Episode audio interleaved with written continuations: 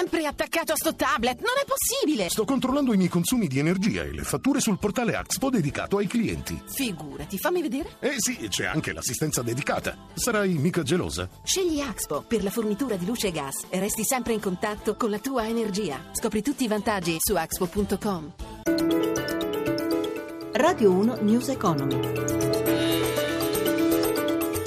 Buongiorno da Vittorio Cota, sono le 11.02 minuti. Dunque, crolla a sorpresa l'export cinese, la notizia del giorno. Le vendite all'estero accusano un tonfo del 14,6% rispetto a febbraio. Si tratta di dati forniti dal governo, quindi immagini indiscutibili, va giù anche l'import che segna meno 12,3%, invece è record per le borse di Shanghai e Shenzhen, sempre in Cina, salite oggi di oltre il 2% con l'indice guida di Shanghai che ha toccato il massimo da 7 anni. Tokyo invece chiude sulla parità scontando dati macro poco brillanti. Ma andiamo subito in diretta mercati europei. A Milano c'è Giancarlo Zanella che saluto, buongiorno. Qual è l'andamento dei mercati? Sì, buongiorno. I principali listini avevano aperto in calo, adesso stanno migliorando. Francoforte è tornata in positivo, seppur di poco, più 0,08%, meglio Parigi più 0,24%, resta negativa Londra, meno 0,26%, mentre aveva già aperto in positivo per l'ennesima settimana anche Milano ed è la migliore. Il Fuzimib in questo momento guadagna lo 0,69%, è uscito poco fa anche il dato sulla produzione industriale industriale in Italia a febbraio è salita dello 0,6%. A Piazza Affari quali titoli in evidenza? Per quanto riguarda il listino principale, il migliore oggi è Saipem che guadagna il 3,64%, eh, bene anche A2A che guadagna quasi il 3%, Jux più 2,63%, Mediolanum più 2,09%, sul fondo del listino ma con perdite veramente molto contenute, meno 0,13%, Pirelli, Generale generali meno 0,05%. Andiamo all'obbligazionario, oggi è un giorno importante, quindi perché c'è l'uscita del BTP Italia, ma vediamo il livello dello spread. Sì, per quanto riguarda lo spread, la differenza tra BTP e Bund è a 112 punti base con il rendimento del nostro decennale all'1,27%, appunto come dicevi tu, è l'ottavo collocamento del BTP Italia, il retail, cioè il piccolo risparmiatore potrà farlo fino a mercoledì, giovedì eh, riservato agli istituzionali. Dall'inizio del BTP Italia, cioè a primavera-marzo del 2012, sono stati finora sottoscritti oltre 94 miliardi di euro di BTP Italia. E infine il cambio euro-dollaro.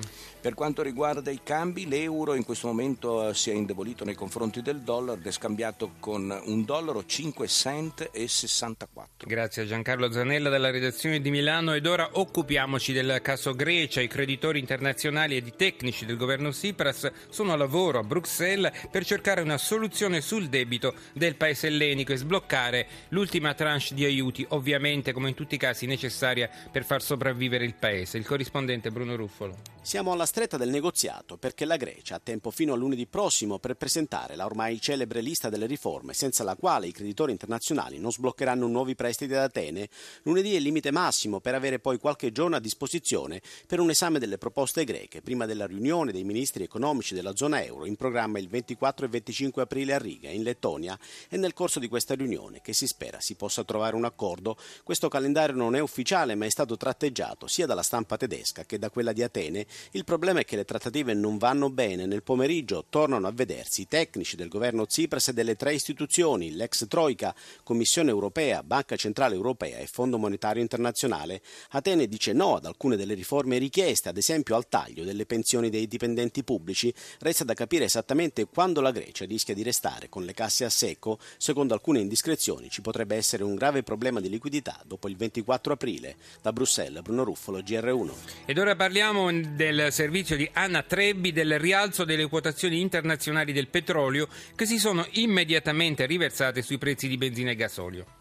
Apre la settimana in rialzo il prezzo del petrolio che sul WTI americano, che cresce dello 0,27%, porta il barile a 51,78 dollari e sul Brent di Londra, che aumenta dello 0,10%, poco sopra i 59 dollari. Immediate le ripercussioni sui prezzi dei carburanti e self-service, con il prezzo della benzina verde che oscilla tra 1,556 euro e 1,596 euro al litro sui grandi marchi e intorno a 1,540 1,41 nei distributori no logo. In aumento anche i prezzi del diesel che variano tra 1,426 euro e 1,454 euro al litro, poco sopra 1,4 nei no logo. Ancora più marcata la variazione al rialzo nei distributori serviti, con la verde tra 1,629 euro e 1,722 euro al litro e il diesel tra 1,488 euro e 1,579 euro. In aumento anche il prezzo del GPL tra 0,627 e 0,656 al litro.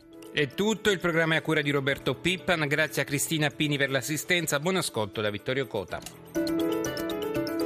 Radio 1 News Economy.